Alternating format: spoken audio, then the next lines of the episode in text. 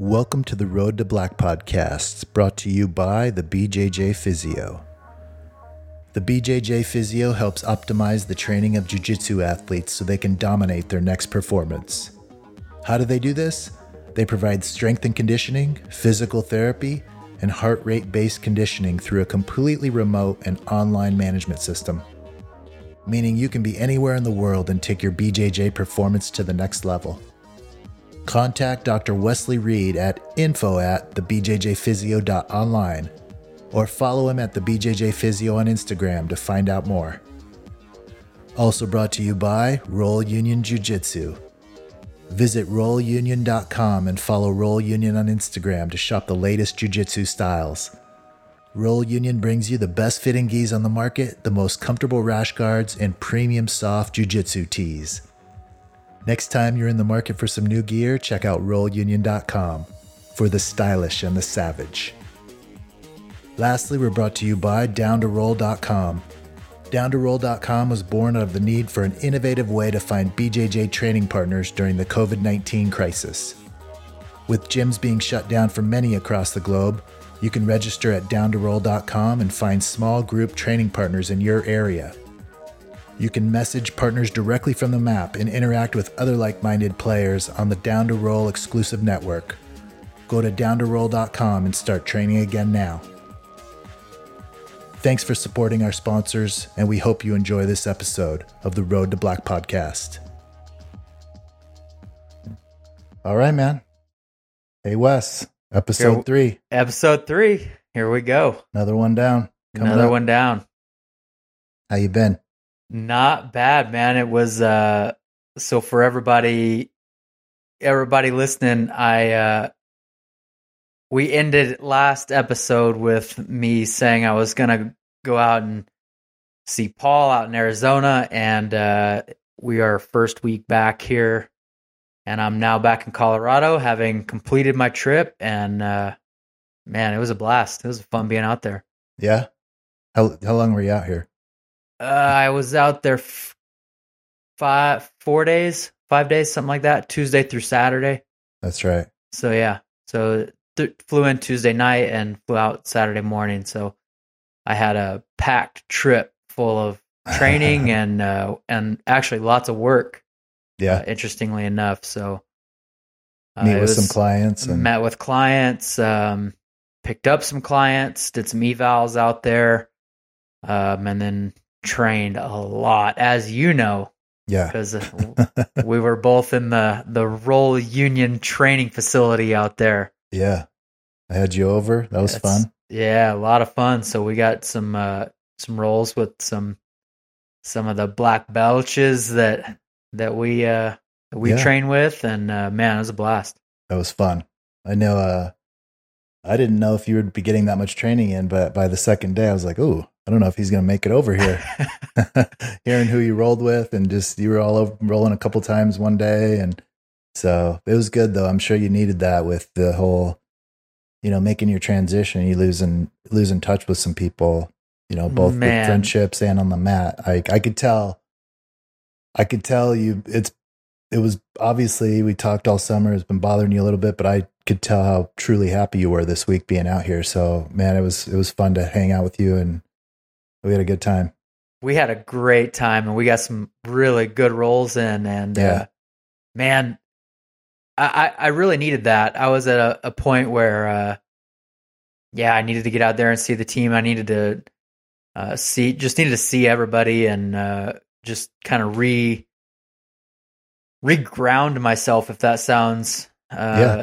if if if that sounds right you know is such a as everybody now knows it was kind of a weird way for me to and not a great way for me to uh leave arizona and the gym and so getting out Mhm. there and touching base with everybody and uh and being able to you know stay in touch and and get rolls in with with everybody it, it was really it was really meaningful it was Yeah. a really meaningful uh trip and man i came back and i was just fired up Really? oh yeah, just fired up, man. I was bringing the heat when I came back. nice.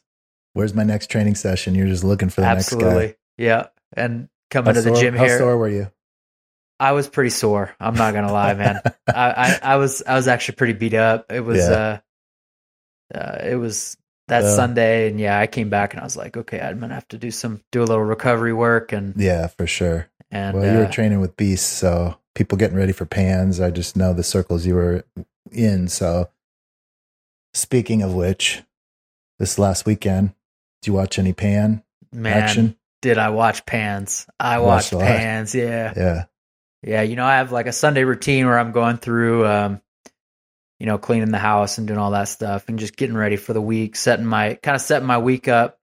Mhm. Um, you know, I go through, I, I, I basically will go through and I set my entire checklist on all the things that I want to accomplish on Monday and set my, my daily goals for Monday and set my, my overall weekly goals. And, um, you know, that whole time I was, that whole, really that whole day I was, I was watching pans and yeah. all the people. So, uh, man, Nice. it was Saturday and Sunday, man. Some It good was- action. That was some great action. Some really, really solid. It's uh, uh, it, it's crazy. Some of these competitors are just so dynamic, you know. And to know, you know, to know quite a few that were out there, um, know of several of them personally and how tough they are, and to watch just the the caliber. To you know what I mean? You're watching Oh. jujitsu, and you you have training partners that are just just they're just so good in the gym when you roll with them, and then you see them on that stage with a bunch of other people that are at that same level. It's like you really start to understand there's like levels to this game. Yeah. And oh man, when you watch something like that, and it was there was a the pan, it was stacked. There was a lot of a lot of people showed up to this event. I think people Yeah. were itching to get back to a major event. Um, you know, all the usual suspects and the in the blacked up belt divisions and some great matchups and it was fun, man. I couldn't I couldn't keep up. I need to have more TVs, you know. My Yeah, for sure. my I mean- flow FloGrappling on the Apple TV is too slow. I'm trying to bounce back and bounce all over the mats, and it's uh, I almost need like a picture in picture times ten. Put all mats up there. Man, when you've got like what, 11 mats going or something like that, Yeah, all 11. at the same time, good grief. You know, there was Mm-hmm. a moment, you know, when, uh, uh, I'll, I'll, Flores was going hmm and then I had him, I had him on the big screen and then Jair was going Yeah, at the, all, at the same time. And it was yeah. like, there was a this moment where everyone was exactly. everybody was going and I was Mhm. like, oh my gosh, this is insane. yeah, So yeah. So for the listeners, we have you know we're in Arizona traditionally. Wes was in Arizona, but so we you know we obviously are close and follow a lot of the the athletes from jiu-jitsu uh the arizona jiu-jitsu scene so we're friends with some of them so if we mention some of those names um you know a lot of you are from our town too so but just both those and the national and just the biggest guys on the stage you know some of the same names coming across and I, it's amazing some of these guys and you got everybody from just the top you know the top 10 in each in each weight division and the black belt level and but then all the masters and now it's even the masters you start watching some of these guys and it's just incredible like it there's not a lot of drop off no, uh, at- I mean, anymore you know the Yeah. masters has become so there's just so many master athletes as well um i mean even this year we got all the way up into like the master 7 with jiu-jitsu grandma have you did you see yeah, I saw that. Yep. amazing like so It's inspiring. incredible. yeah and like she pulled her into full close guard or pulled her into her guard and like just swept her into mount and it was like The- they, they they know exactly what they're doing. I was talking to a guy today um, at work, and he was he every time I talk to him, he always is kind of trying to get into jujitsu or yeah, I want to do it, but I'm just I'm just concerned. You know, I'm concerned of getting hurt. And I said, well, you know, there's going to be injuries, or there's going to be times when you're hurt or banged up. Uh, there's little injuries, or could there's potential for ser- serious ones too. But you got to train smart and blah blah blah. You know, and he just I think he wants to really do it. He's never done anything like that, but he, he sees the draw of the physicality of jujitsu and he kind of misses that. And he's in his 50s. But that was a perfect example. I told him today, I'm like, well, look at this match real quick. You know, here's a couple 72 year old blue belt women. Um, and they're just killing the game, you know. Getting after I mean, they it. stole the show. They're, they're Oh, all over the 100%. they're all over the news today. So, and as they should be. Like that's I'm super inspired by that. That is so awesome, and and it's cool because I think the one that won the match, her son also won gold. I don't know if you know that, but Mm. it was a mother and son gold. They both got gold at Pan. He's a he's like a I think he's a brown or black belt, but what a cool story, you know? Super cool. yeah, th- those those videos are super inspiring. Yeah, really inspiring across the board. It was it was a great tournament, man. It was uh I couldn't get enough of it. I'm I'm I'm glad you see the the big tournaments coming back and I even heard today from someone at the gym um that they're thinking about not only doing worlds but master worlds too by the end of the year. So oh, yeah, this year. I was surprised to Oh, hear wow. that. So it's going to be crazy. Like December might be where they're going to do both. So at least that's what someone said at the gym and he he's looking to do Master World, so he's got a keen eye for this. So interesting. But wow. everything's it's coming back, you know. Um I think they had some protocols with face masks and stuff, but for the most part on the sidelines, you know, it may have been 50% of people had them on and 50 didn't. So uh, you know, these are the type of events if anything's going to drive up COVID or scare the organization from doing it again, they- they're going to come to light. So hopefully we just get through this and it just keeps getting back to normal and go from there. But we might have a couple more majors coming up that, you know, we'll be involved in either with your, you know, people that you're working with as far as athletes and myself, you know, I had, uh, you know, Orlando, Jair, Patrick, that crew was coming into cryo for a couple weeks leading up to it. So, you know, it's cool to work with them and get them, get their bodies right. And all these guys look good, you know, so they look great out there. I was pretty proud of them. I was so proud. I sent all those guys messages after uh just hey man, I am just so proud. Like that is I mean, we didn't even know we were going to have competition this year, Yeah, I know. you know? And to get it announced, prepare for it and show up and compete and those guys all podiumed. I mean, Yeah. and, and that is just incredible and you know, none of those guys had easy brackets. No, no. It and, to, and to fly, you know, from Arizona to Florida is not, it's not an easy trip. The pan is usually in LA area, Irvine, um, which that's a big difference flying an hour and 20 minutes over to Irvine and competing versus ha- making a trip to Florida, you know? So Yeah.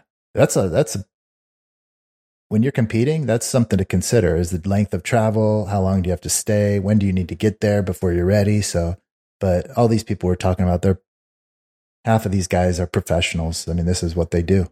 So that's, that's how they do it. They have a schedule and that, that part of it to see the behind the scenes and how someone gets prepared for a tournament. And, um, you know, our friend Orlando is, uh, he's, I think he's probably one of the biggest pros I know. I mean, that guy keeps it. He, he's he's a, he treats it like a pro- profession. I so mean, it, it that is it is that is his profession, training, man. recovery, yeah, uh, Everything. health, fitness, The whole scheduling, thing. yeah, This dude takes it serious. yeah, for sure, and, he has great results and Great he killed it out results, there too. And he's got a bright future ahead of him. Yeah, Uh, all all those guys do. Him and- him and Patrick. hmm um, really bright future. And, you know, going back to kind of what you were saying about like, you know, they had a tough division, but, you know, those guys competed at the highest levels. And, yeah, man, a just a, it's, it's so crazy because one, I mean, it is a game of centimeters for Mhm. those guys. I mean, it is, it is just, I mean, one little window, Yeah. small, small, small little window opens up and it, it changes the whole outcome of the match. yeah. You really you really start understanding that as you get advanced enough to. It's it's something that it reminds me. Have you done the pan? Have you competed at pan? I don't think I've done pans actually. So, um, Pan was the first. This is for maybe some lower belts. If you, I didn't. I think even through my white belt, I didn't had no idea how to score a match. I mean, I was just going to be honest. I wasn't set out to be a competitor. Um, the scoring just came to me like in class. People would, I'd hear the competitors like talk about scoring. And it wasn't till like a few years in where I actually started, oh, I better, I want to learn what all the different types of scoring because then you can apply it and, uh, you know, somewhat in the gym and figure out what this, you know, if I'm sweeping someone here, what does that mean in terms of competition points, you know?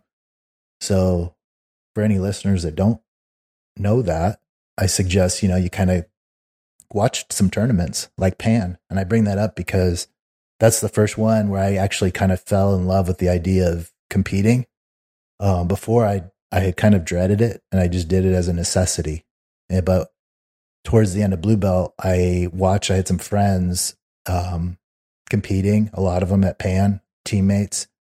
And I, man, I was glued. It was one of those deals where we were putting Facebook posts up like uh, um, to our gym, like, okay, this person did this, they're on this mat. So I was just involved in doing that.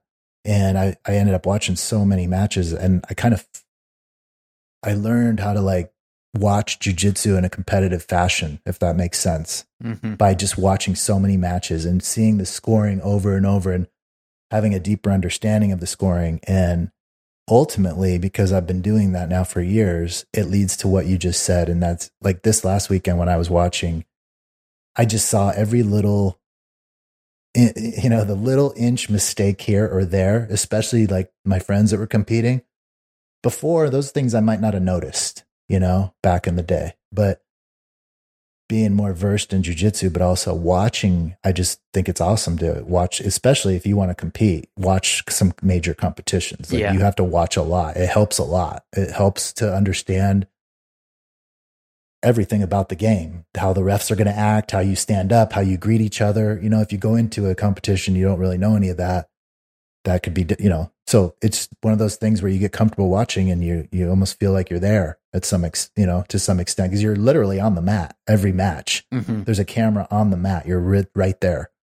So um but that's kind of how i now i can see those little I mean, I'm not going to call any names out or anything today, but you know, just watching some some people's matches this weekend, and it was like one slight oh, there's there's just a mistake right there, and that is how you see the level up to this game is that that other person they capitalize that immediately, mm-hmm.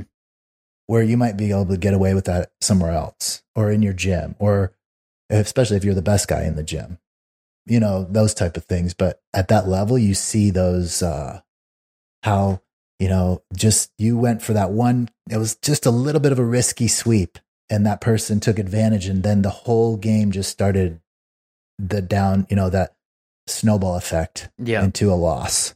Or, you know, they scored the, the three points there and you could just never recover when yep. maybe you were ahead in the game. And I think that helps to watch that and experience, you know, it's great to watch jujitsu, you know, in my opinion, you know, you, you just pick up so much on what you should and shouldn't do. You can learn so much from pe- watching people roll, but I've always had that special place. Uh, Pan just always meant, I don't know. I would just always like that tournament. And I actually went and competed there a couple years ago, but I'd, I'd definitely want to go back. I wonder if it's going to be in March again. So, you know. Yeah. Yeah. The, uh, I'll probably, I will end up doing Pan. I'm, I'm looking forward to this next kind of beginning of the year, spring. Yeah uh, man, I'm I've kind of getting the itch again to yeah. to start competing and uh, yeah, that's that was kind of where I was going with that. Once you watch it, it's like that's yeah. exactly how you feel. You're either like, oh, I wish I would have done this one, or I need to get back in the I want to get back in the gym and do the next one. It really motivated me when I first started watching those. So, you know, if if you're out there and you aren't really involved in the competition scene or you know, it's it's good to kind of learn the game and start watching some, and maybe uh, some somebody out there will inspire you. You know, but uh, do you go through any have any rituals before you compete? Rituals or routines, anything like that?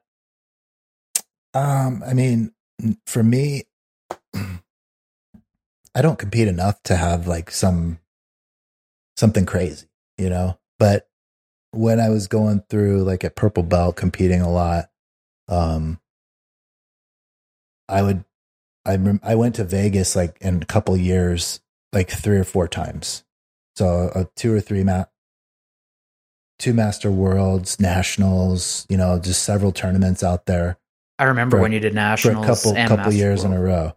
Yeah. So I did have a like after the first one, I knew I, I wanted to stay in the same exact place. So I did have that type of thing where the familiarity was meaningful to me in terms of being comfortable with the surroundings. So that that is one thing. If there was anything like I, I keep as a standard, it would be I think you, if you can um, especially if you're traveling, if you can be comfortable in your setting first, you know what I mean? Like give yeah. yourself some time. Like with Vegas, I was returning there, so I kept going to the same hotel. I liked that that routine. The hotel was within walking distance of the arena. I liked that. So it was all right there. I did that like three, four tournaments in a row. So that, and then I, you know, I knew exactly, oh, this is my time. Okay. This is whether I was cutting weight still or, you know, this place has a jacuzzi. I can do that. So that type of thing just to be comfortable before the tournament.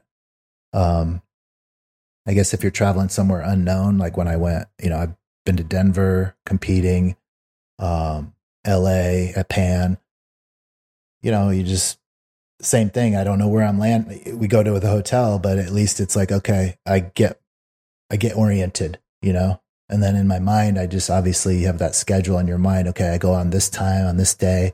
We're going to do this tomorrow, rest, and then, you know, that type of thing. So just more planning. I don't have any neurotic craziness going on um, yeah. other than just for me, I have a health condition. I'm type 1 diabetic. So to compete is like a whole it's a it's a something it's a an additional worry that other people don't have to do because um as a competitor uh, anytime i'm training so uh, type 1 di- type 1 diabetes you know you have to check your blood sugar level.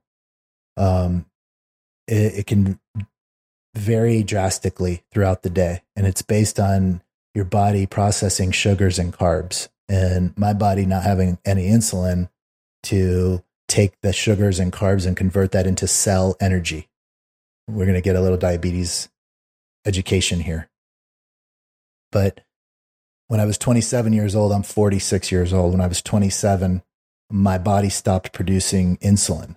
So my pancreas stopped producing insulin. Why? It was, I don't know. It was a mystery. And there's stories to go along with that. But all these years, basically whenever I eat carbohydrates or any type of sugars, I have to give myself insulin to take those sugars and turn them into cell energy, which is what your pancreas does by releasing insulin in small amounts, which is a hormone. So I do that artificially now. So what that means is I'm always every time I eat, I have to calculate the carbs of what I'm eating in my head every single time for the last 20 something years. That's what I do. So, um, I just know what's in food. I, you know, I'm familiar enough with it. And then I, some people have a little device or a pump that will put the carbs into your body. I just use a straight needle, syringe, and a vial of insulin, which is kind of old school. But when you're a grappler, um, I have used the pump before, but it becomes kind of a nightmare. I mean, imagine you're grappling and you have something attached to your leg or something, and it just it's not pretty. It gets ripped off. So I had to kind of go away from technology in that sense, just to be able to grapple all the time. So to bring it back to competition, when you're when in a, in especially on competitive on com- competition days, your your adrenaline starts getting jacked up. That we all experience that. You know, you're getting, you're anticipating the event. And with, when you, when your pancreas isn't functioning with insulin, your blood sugar gets, goes super high during those moments of adrenaline dumps. So it's something that is really challenging for me before I compete. I, even I can, the last time I was in Vegas, I was battling this right in my hotel room, literally before walking over, you know, like two hours before I was set to step on the mat. But my blood sugar just gets so high and it's really hard because I want to compensate by giving myself insulin to take that down, which is normally what I would do. But in this situation, that's a little, it's not an exact science. So if I give myself too much insulin, it's going to drive your, me down, yeah. especially when I'm competing, and it could be deadly. Honestly, yeah. Um, it could be a real scary situation. So sometimes I'll have to go back into competition with a slightly elevated blood sugar, which isn't ideal, but it's not something that is detrimental immediately. It's it's okay to have high blood sugar. It's not. It's actually not really good for your body at all. Um, and over time, it destroys your organs. But in a short period of time, I can manage it. It actually makes you really drog, like groggy. So it's not ideal for competing. You know, you feel like crap. But if you are too low and you have no sugar in your blood, that is a little bit scary because you can pass out and die from that. So that it sounds crazy and it is crazy, but I'm used to doing it. But that that is the for me, it's and obviously this isn't going to relate to anybody else, but that is a one part of a crazy regimen that I have to do and be prepared for. So even eating that day, I have to make sure that I'm eating precise foods that my insulin is covering so I'm not all over the place, up and down, going into this event. So that's another reason why I've always liked training at a very specific time of the day because I can control my blood sugar at that time um, versus training in the afternoon or at night when I might have eaten a couple times during the day. Everyone's blood sugar peaks and valleys throughout the day, but your pancreas is taking care of the hard work and mine doesn't do that. So it's just low, needless to say, a low carb diet is better handled, uh, a better way to manage type 1 diabetes. So I kind of try to stick to that. So do you do uh, draws? Uh, do you do draws like between your matches to to monitor? Yes, where you're at. You do. Yep. Mm-hmm. yeah, I have a picture on my Instagram of me checking my blood sugar. It was between matches at Master Worlds or before my first match, but I do do that. I it's just something I you just have to do it, you know. Yeah. So, um, like I said, it's it's sketchy because it's hard to manage it at that point in time. But there has been times, you know, where I'll check and it's just so high. I'm like, I, I feel like I'm just going to give myself a little bit of insulin, not too much. It, it's kind of a crapshoot, but I've been doing this so long. That's what we deal with as type one diabetic. You just have to, you just have to work work through that. You know, there's tons of professional athletes are type one diabetic now, and um, people can live somewhat normal lives, but it's it's always something that's on your mind, and you're always uh, literally twenty four seven. I mean, it's just something you live with and have to manage. But so that's a that's a big one for yeah, competition. Uh, uh, yeah, yeah, that is uh, that is a really big one, man. Um, yeah. You know, there's all you know. There's everybody.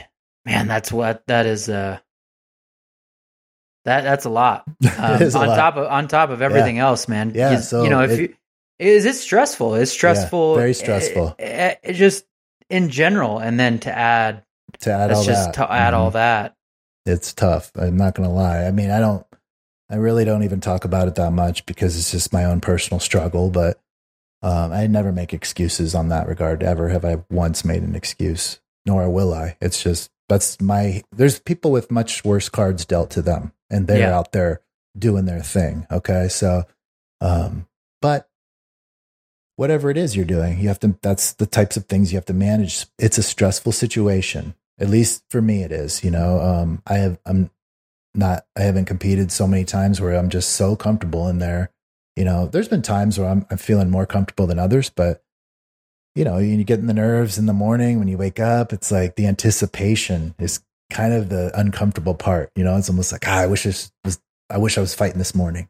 Yeah. You know, but uh, and then you show up and you just deal with I, it. I, I, hear this one. You know, people forget their belts. Have you heard that? Yeah, uh, yeah. You know, and that's why I, I asked, like, if you have any uh, regimented things that you do. You know, like, so I like to. I literally have a packing list. Yeah, and it's like extra, like extra stuff and like extra gi, extra belt, yeah. like. Mm-hmm basically one extra of everything you yeah. know I try I kind of do the same things as you as I try and stay in the same places when we were living out in in Phoenix and we and you could just drive out to Vegas, you know. Yeah. It was like um I got really I got kind of pissed cuz I did Masters Worlds. When was this? It, it was 16 or 17 and it was like I was going to book my hotel room like that next morning, and then UFC comes out and they announced like it was like a McGregor fight in Yes, Vegas, I and was I was there. like, oh my gosh, and. I mean, they all all the rooms sold out, and Yeah. I was like, "Oh my gosh, man!" So it, you know, that was like That was know, a crazy thr- weekend. a crazy weekend, man. And uh, I'll, ne- I'll that that's one I'll never forget. I I uh, just to normalize it because I know other people have experiences too. I went out to Masters Worlds that year and just got destroyed. It was it was it was it was your bad. It was, I was so there. bad. It, I it was was so bad. You know, I got off the mats and uh, you know, I was I was bummed out, man. I was like we trained a lot for that we too. trained a lot for that one, and I was like, man, I'm feeling good, da da da da, da and got really bummed out, you know, and and this is really where I started uh, to lead into to a conversation we were having previously. I got really bummed out about the results of that match, and Mhm. uh, you know, I sat down on the bleachers, and one of our old coaches, Bo, was there, and he gave me some some he kind of was there. He put his arm around me and was like, "Listen, man, you know that because you know he went out, he competed, and you know uh, he lost. He lost that weekend too. You know, um, you know, it gave me a little comfort and was like, "Look, man, don't don't beat yourself up. don't beat one. yourself up over this. Yeah. You know, like It's hard um, though. It is because you put so much work Yeah. into it, and that's where, and as we were talking earlier, where I think it's important to, uh, and kind of one of the things that Bo had talked about, and he still tells people that he. I was on a phone call with him recently, and he was like, "Look, man, I I tell everybody, whenever you go compete, you travel to compete, uh, make sure you have stuff lined up to do."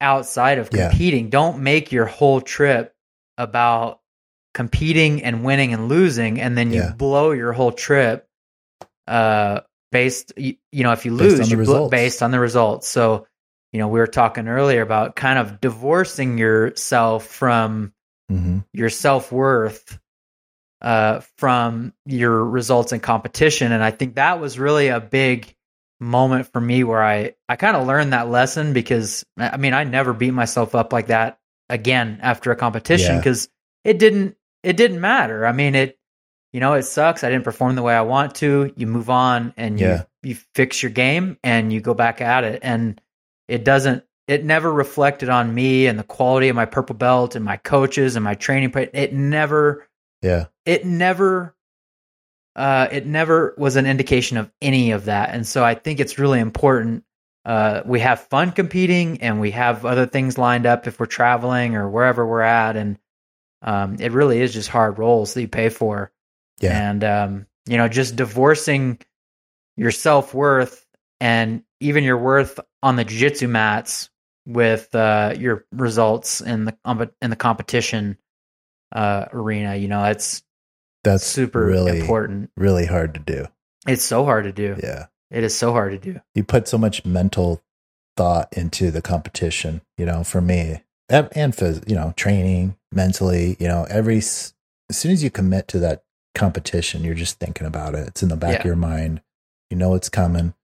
Whether you're hoping it gets there fast or you hoping you have more time, it's always on your mind. So and then to lose because I've done that same thing. My last competition was one of those where I'm just so disappointed in myself. You know, I had such higher expectations, but um, when you travel though, it's it's a little bit, you know, especially when you're traveling. And I've done this too. You know, at at Pan, I went to Pan and lost my first match, and I was just thought I should have won, and I just didn't perform. You know, and that is really tough when you're traveling.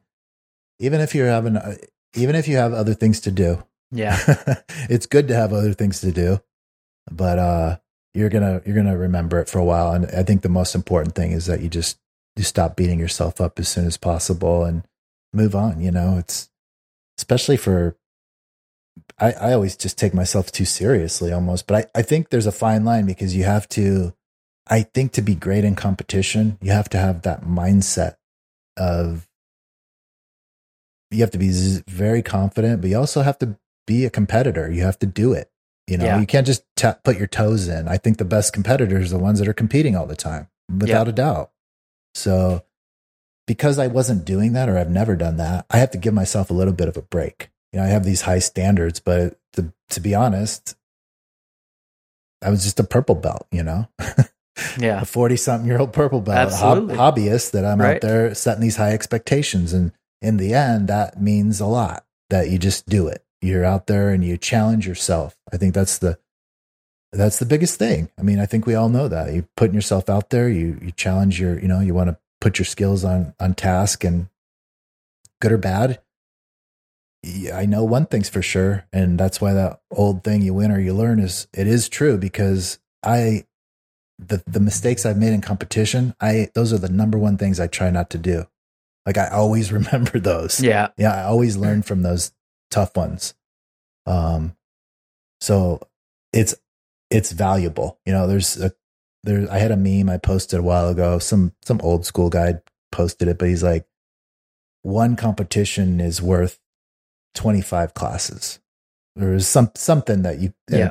It was intangible. You couldn't really measure something like that, but it, it it meant it meant a lot because it is true. If you've competed, it's like everything has such a finite focus. The things Yep. you do good and the things you do bad. So you're really just you don't focus on losses like that throughout the week in Yep. the gym ever. Like maybe if you're just your ego's so much that you just can't stand that that blue belt got you 2 weeks ago, you know, but for the most part you move on, you know. That's just how training is. Yeah. Everyone everyone gets tapped a lot in Mm-hmm. jujitsu. So over the course of your, you know, your existence. So, but with a with a tournament and a competition, it's just everything is ultra focused on it. Your friends have watched it, your family. It's, you know, it could be on FloGrappling for everyone to see. So there's just this added pressure and Yeah. added stress. So if you can operate in like a normalized mindset during those times, I think that's that's kind of the last few. I was much more comfortable Mhm. for sure. It it gets for better. sure. Yeah, exactly. Because I was doing it for like a couple of years straight, you know, every couple few months. So that part, because before it was almost like, uh, you know, you know, just frozen back there in the bullpen. And my first few big ones, you know, that that year at Master Worlds in 2017, that was the first IBJJF tournament I ever did anywhere, and it was Master Worlds, and I just got my purple belt a month before, so I was just like you know what? It was scary, but I was like, well, there's not really any pressure here. I just got my purple belt. I just looked at it that way. And I Yeah. won my first match and lost my second match. And I made a stupid mistake in the second match. And you remember it, you know, and you try not to do that again. So, Yeah, it's almost like you. Uh, I've heard this in terms of just a lot of different areas, and I, you know, it's weird. I try to apply this as much as I can, but it's almost like you have to fail forward. Like you just have to keep, keep getting it, getting tapped out as many times, but you're you're actually growing so much. You're actually improving yes. and going forward by doing that. You literally have to fail forward Yeah. In order and that that concept just when i heard it the first time i was like man that is powerful Yeah. because i you know i do it in my own business it's like i launch everything half baked and then we i mean we did it with this Yeah. uh you know we launched it uh we put a lot of work into it but then it when you launch it you continually try to refine it Yeah. based on what people and you know how you can continue to improve it. And the Mhm. jujitsu is the exact same Yep, way. You just yep. keep putting yourself out there and just going forward with it. And you man, it it does get better. The nerves get better. You're still going to experience nerves, but how you handle them on the mats, Yeah.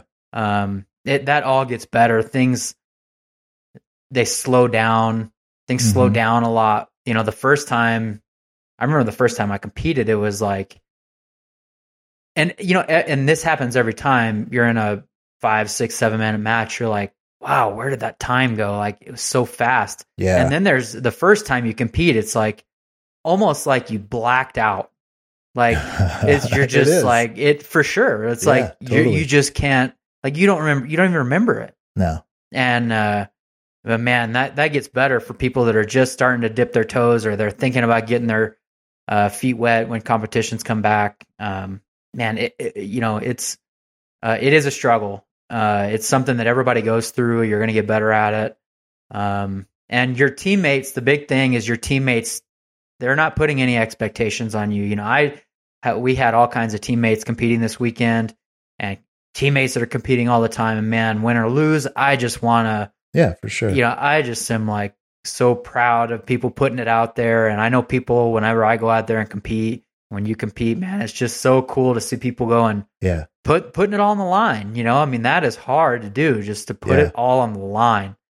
And uh, man, I was, you know, going back to this weekend, man, I was just win or lose, man. It doesn't matter. It's, No. uh, man, it. I, I never- was you so never look at your- proud. Yeah. You never look at your your pal and say, "Oh my god, you lo- you suck so bad after Yeah. that." It's never like that. no, you know, never, never. never think that at all. Because especially, you know, because you've been through it. Especially whether you compete or not. If you train jujitsu and you know the struggle and how hard that must be to go a hundred percent, like you don't know until you do competition. You know, so there's a.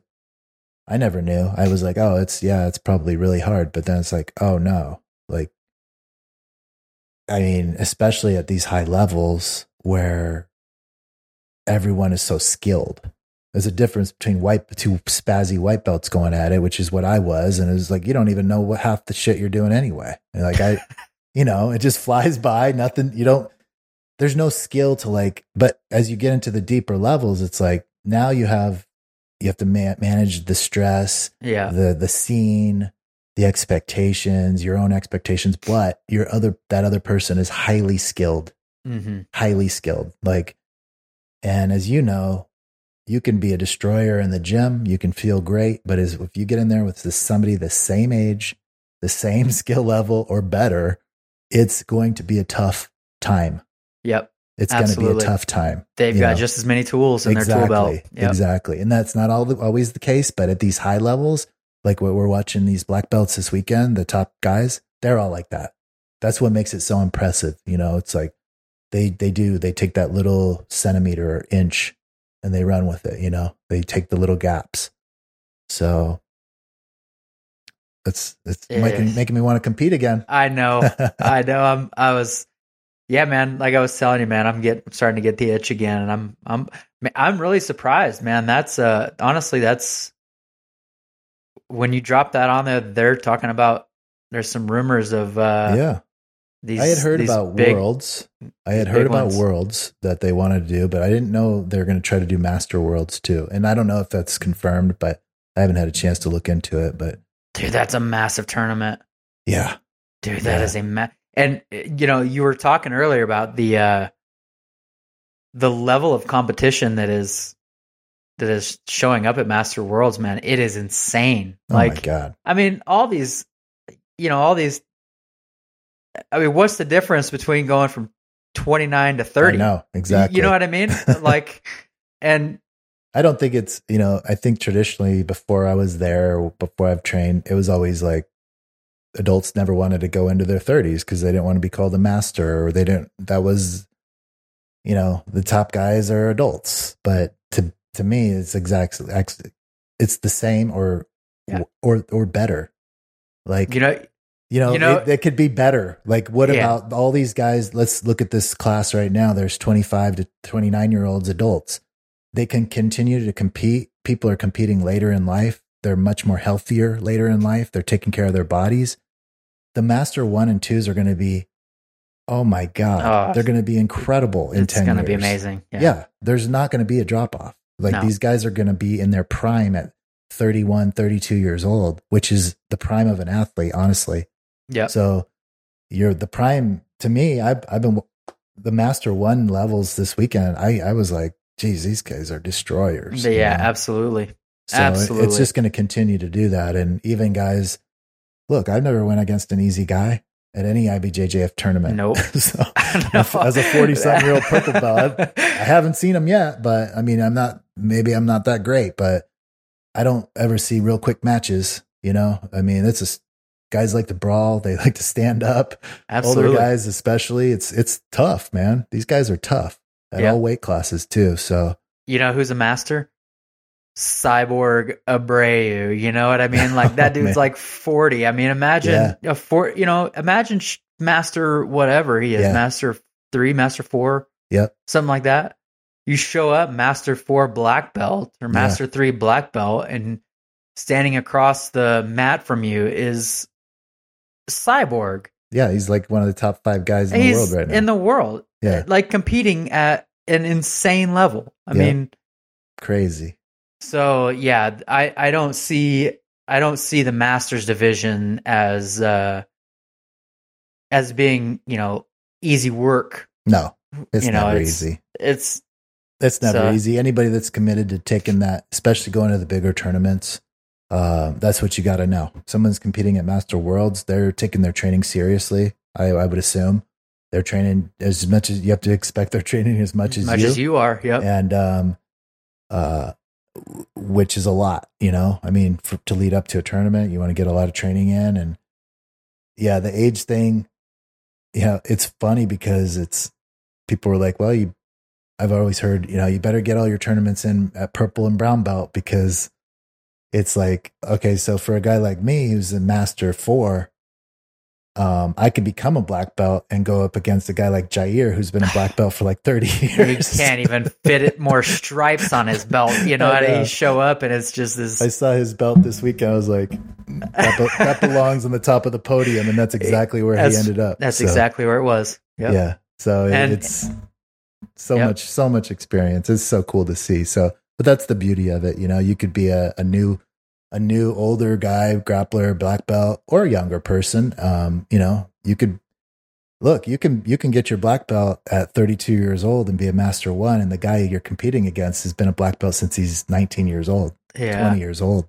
I mean, that is, that happens all the time. yeah Um, in fact, I was watching, I think it was a master two or three, and I couldn't believe how many stripes this black belt had on this weekend. I was like, that guy had to have, and I looked him up on Instagram and he was like, I mean, as OG as they come, just this quiet American dude who's just been a black belt for like 20 years already, some crazy number, like since he was young, like 19 or 20 yeah. And he's just so skilled and he i think he took silver but there's guys like that all over the place. It's Yeah. super cool to see. Yeah it's it's awesome to see. I mean and it, it- you know it's really if and here's an you know i one of the things that i really enjoy about jiu-jitsu is it's still you know it is still so young and you still have the opportunity to not only uh not only train with but to compete against the best guys in the world yeah like you can still do that yep it is it Isn't that it's cool? it's so cool. I mean, Yeah. you know, I- I would I would love to, I mean, completely different division, but how cool would it be to get just destroyed by Cyborg for, you know, yeah. uh, unless he does, you know, something like Galvao did, you know, and Yeah. goes full on dance mode on you, but yeah. well You know, I- i mean at your at your age is the same way. If you're are you master one or two? I'm master 2. master two so but when you get your black belt at some point you're going to be going against guys that have been black belt for a long time. And that is so cool, yeah. You know. So- so that's where you get that vast experience difference but that's what makes it such a beautiful challenge you know um it's it's it's we talked about um one of the things before we skip over it is like that competition stress. Do you have any like tools that you were doing for that when you were doing some competitions? Like You know- mi- mind mindfulness or you know meditation Yeah, that, yeah, lot, lots of that. Uh, uh, going back to, you know, I try to standardize things as much as many things as I can, like the packing list. Mhm. Um, I actually go through standardizing even what my winning process looks like and what my losing process looks like because I want them to look pretty much identical right honestly, I think it looks really poor on a person whenever, um, I'll just say it, whenever you don't lose well. Yeah Uh, whenever you sit here and shake your head, it's like, man, you got beat. Like, Yeah. it's okay. Um, or when people are salty on the podium, like, dude, you got on the podium, man. Like, there's Yeah. a lot of people in your division that didn't get on the podium. Like, show up with a smile, man. I know you didn't, you didn't, you're not number one on the podium, but man, have a smile. Like, hmm so going back to that, it's like I try to standardize what winning looks like for me. I try to standardize what losing looks like for me. And I, because if you don't have a standardized process for those things, your natural instinct is going to be what you're emotionally feeling. And Right. that can be good and that can also be really bad. Um, so I think having a really standardized process for basically everything, um, Yeah. winning, losing, what you're packing, uh, what you're eating. You know, I try to eat as, as, you know, I go to the store, pick up food that is close to uh, what I'm eating at the house. That way my weight isn't Yes, fluctuating because um, I was talking to a competitor for pans, and he was talking to me about I flew. He said I flew over to Europe to the to do Euros, and when I got off the plane, I was like five five or seven pounds heavier or something like that. And I was like, "Well, did you eat the airplane food?" And he was like, "Yeah." And I was like, "Well, dude, that stuff is just loaded with salt." Yeah, because they have to preserve it. So basically, like what ended up happening is on top of all the stress of travel, flight, I mean, all that stress adds up. hmm Um, on top of that, like you're eating, well, that, like I was telling him, that stuff has a lot of salt in it as a preservative. retaining then- water. It's you're, you're holding water. And if you got to weigh in that next day, Oh man, then like you're boom. You're That's like it. you're not only are you pushing it, that ups your stress level Oh yeah, which sure. decreases your performance yeah, because you know what I mean. That's just an un. I try to eliminate as many unexpected things as possible because it's already so stressful.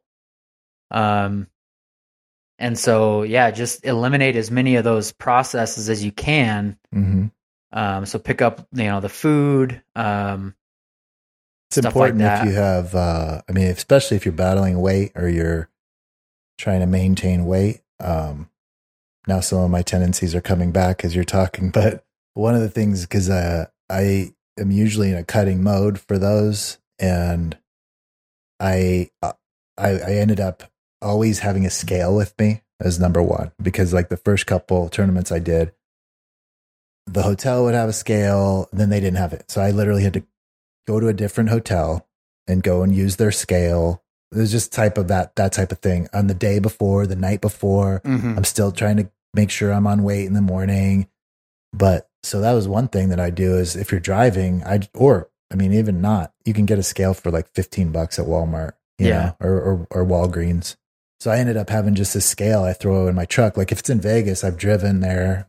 I've also flown, but I'll just drive there. I have my scale, have that. So that's important if you're on that weight cutting train. You know, you're trying to cut weight or you're trying to maintain weight. I think that's important. So because that again, it'll alleviate the stress. You can go Yeah. over. You can you can definitely go over to the arena in the morning or wherever and weigh in on their scales. I recommend that too. But for me, I always have a scale and I always, especially on the day of, I mean, this is how close I've been. Those times is like I'll have a banana, I'll have my bottle of water, whatever Mhm. I'm eating that day, depending on the time you're going to, obviously, you probably aren't going to, I don't eat huge meals when I'm competing. So, um, but you know, if it's later in the day, you're going to have to have something, especially me being a diabetic, I have to have some fuel in there. So one of the things, uh, one of my coaches taught me is just on that day, you know, you're getting on your scale in the morning and you get on there with all your stuff. So all your stuff, but also your waters and your bottled water and your food, weigh everything that you're going to consume and put in your body. And, um, you should be safe. Like literally, don't put anything else in there, you know? Yep. um, in terms of weight. So that was really important. Even if I'm doing a local one here, you know, I'll weigh myself with my bottle of water at home or whatever. And I know, okay, the scale there might be a pound or two different than here. We're going to be okay this way. And then as soon as, you know, I can just drink that water if I'm dehydrated on the way, I'll be okay.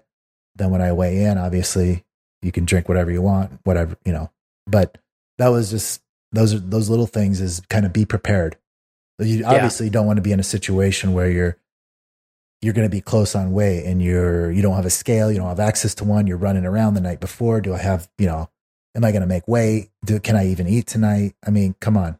You know, you got to be professional. Either know that the place you're staying has a scale or have quick access to the scale at the arena. But I just I bought one and I just had literally have one in my closet when it's competition time. It's in the box still. I just throw it in the truck, bring it with me. Um, Yeah, man. Or uh, you know, if you're showing up and you're in the middle of weight cutting and you're running around the track, uh, right before you compete, man, you're in a bad spot. Yeah. You're you're I've never you're, had to do that. So I've never, you know, I've always managed to where I'm like a few days before I'm good. But, Yeah. you know, you don't, I'm just, you're sketch about it. You know, Yeah, you just oh. got to make sure you're, that's my, that's my point. But I've had friends and I know people that I've literally, um, at Master Worlds, he had to make way. So he's like out running, you know, and running in a gi outside and stuff and literally watch this guy go onto the mats after just running, you know. It was that same year, but guys lose, you know, guys have to lose weight all the time or cut late or you're traveling like that, you know, in that situation.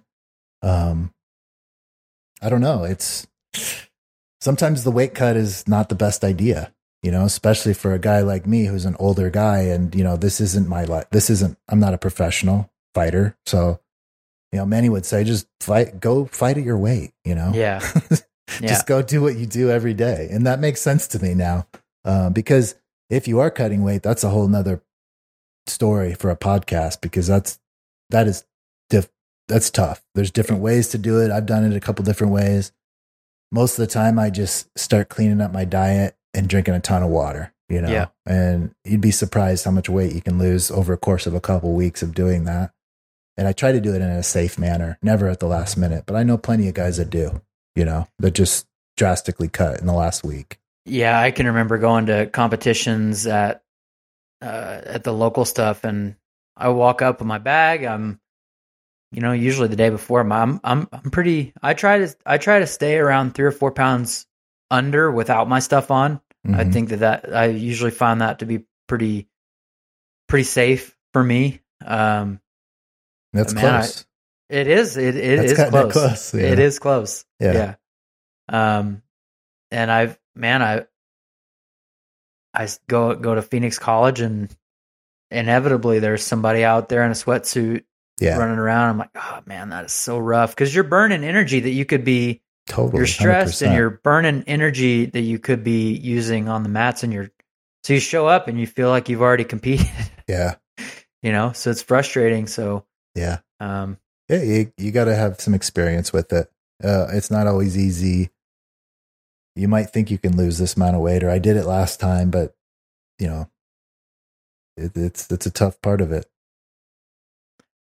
Dude, you uh I gotta ask you, man, you had a couple gis on the podium I did. Yeah. this at at Pans this year. Yep. I want to say congratulations about Yeah, that, man. you. That's that's pretty exciting to see uh your stuff I was up on excited the about up it. on yeah. the podium. I was taking pictures of my TV and um it, it was cool, man. You know, I actually had there's probably off the bat, I think at least three got three people.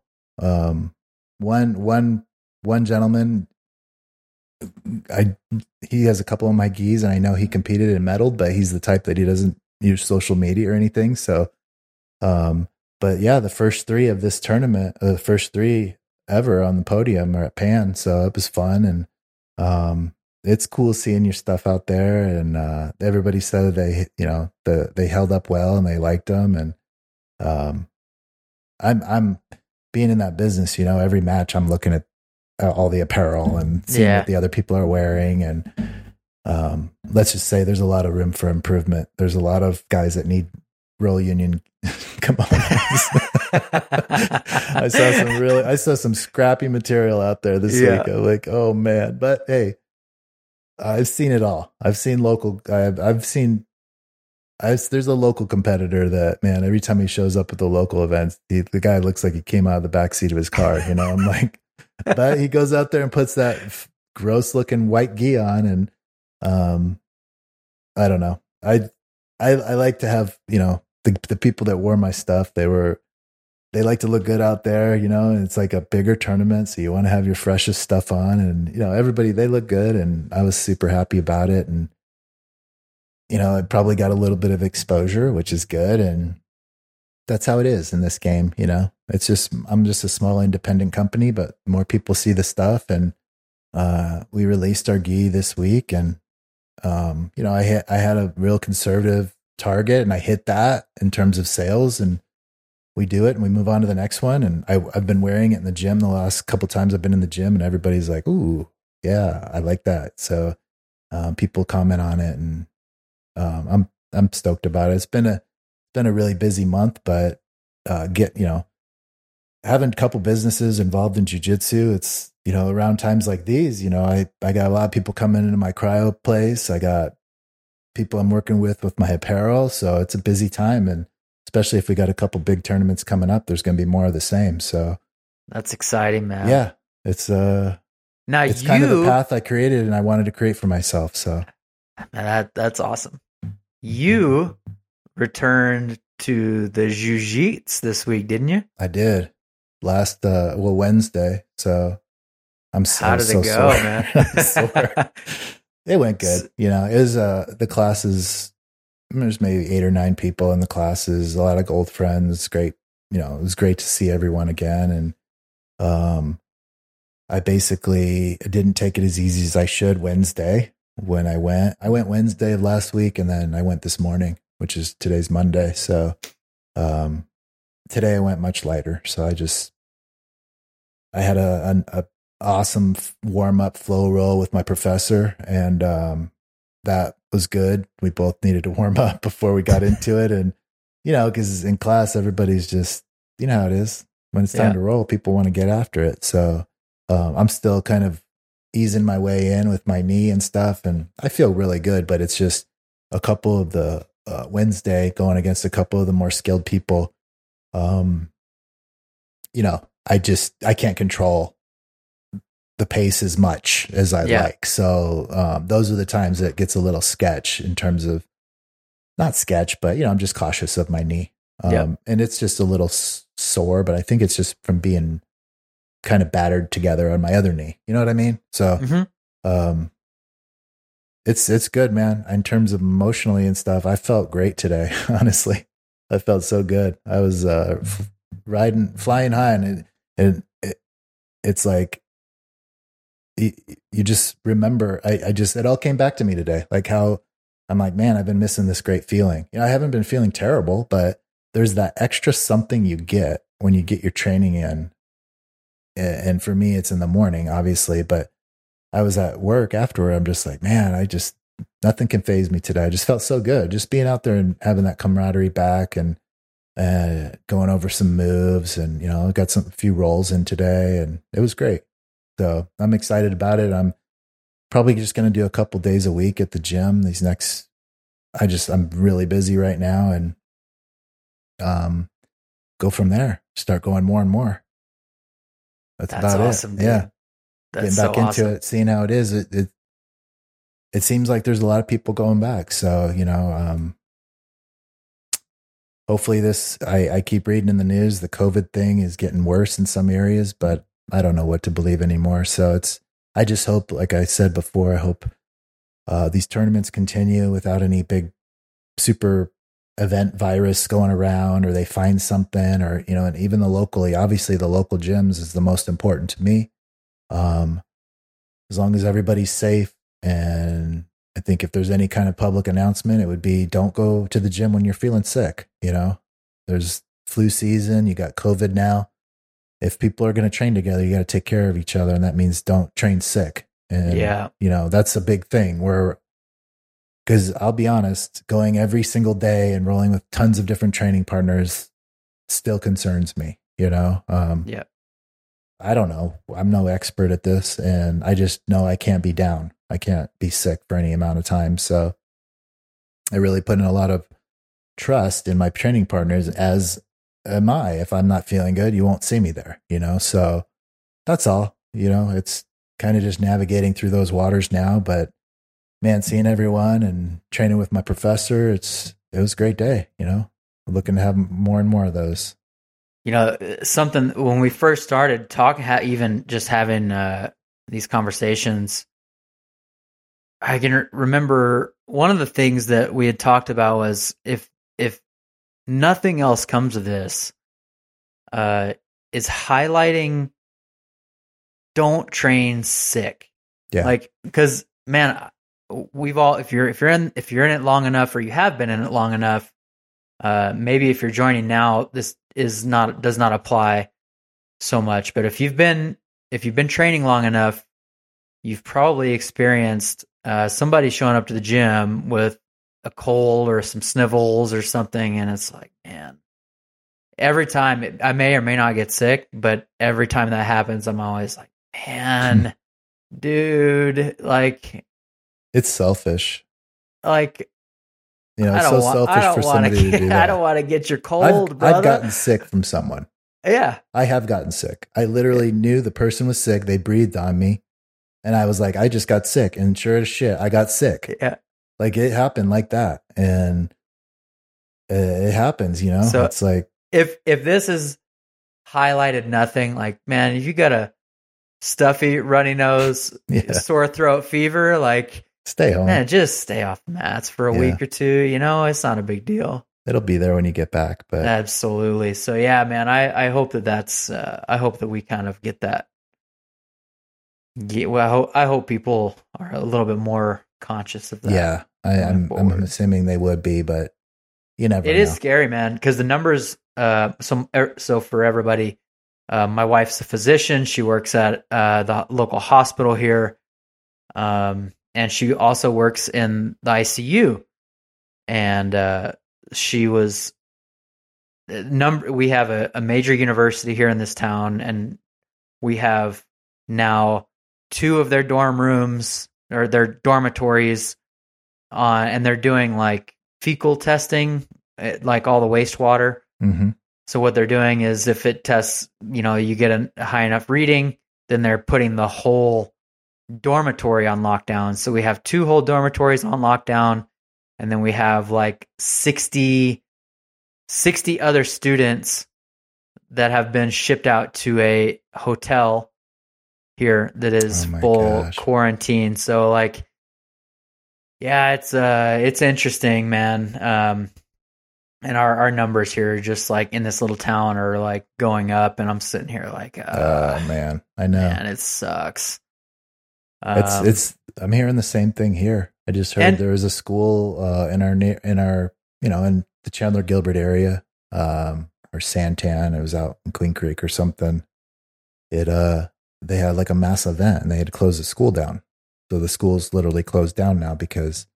So it's crazy. My kids are going back to school right now, and like I'm going back to the gym, and then this stuff comes out. So yeah. it's just more of the same. It's chaotic. It's crazy, and It's crazy, uh, man. You have Like to just manage your own personal well being, you know, and, And- make determinations as you go.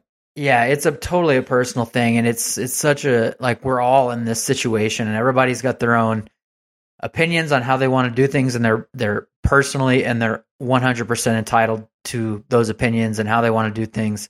I'm in a really my experience with my wife.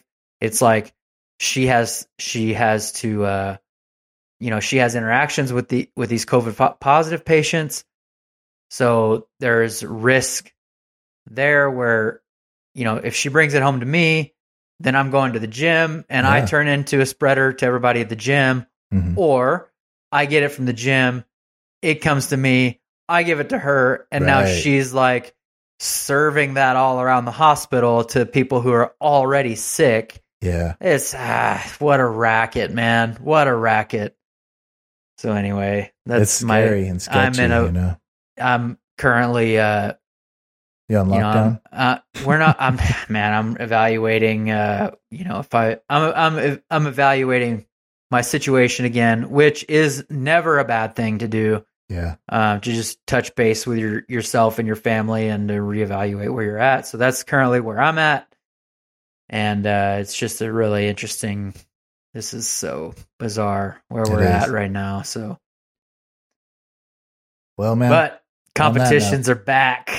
on that note, competitions are back. everybody get ready. yeah. It's a good time to go get your first one, if if anything, in the next six months or a year, if you're That's right. comfortable training. So, this is our cool, man. competition episode, personal Yep. experiences. So, it was good chatting with you again.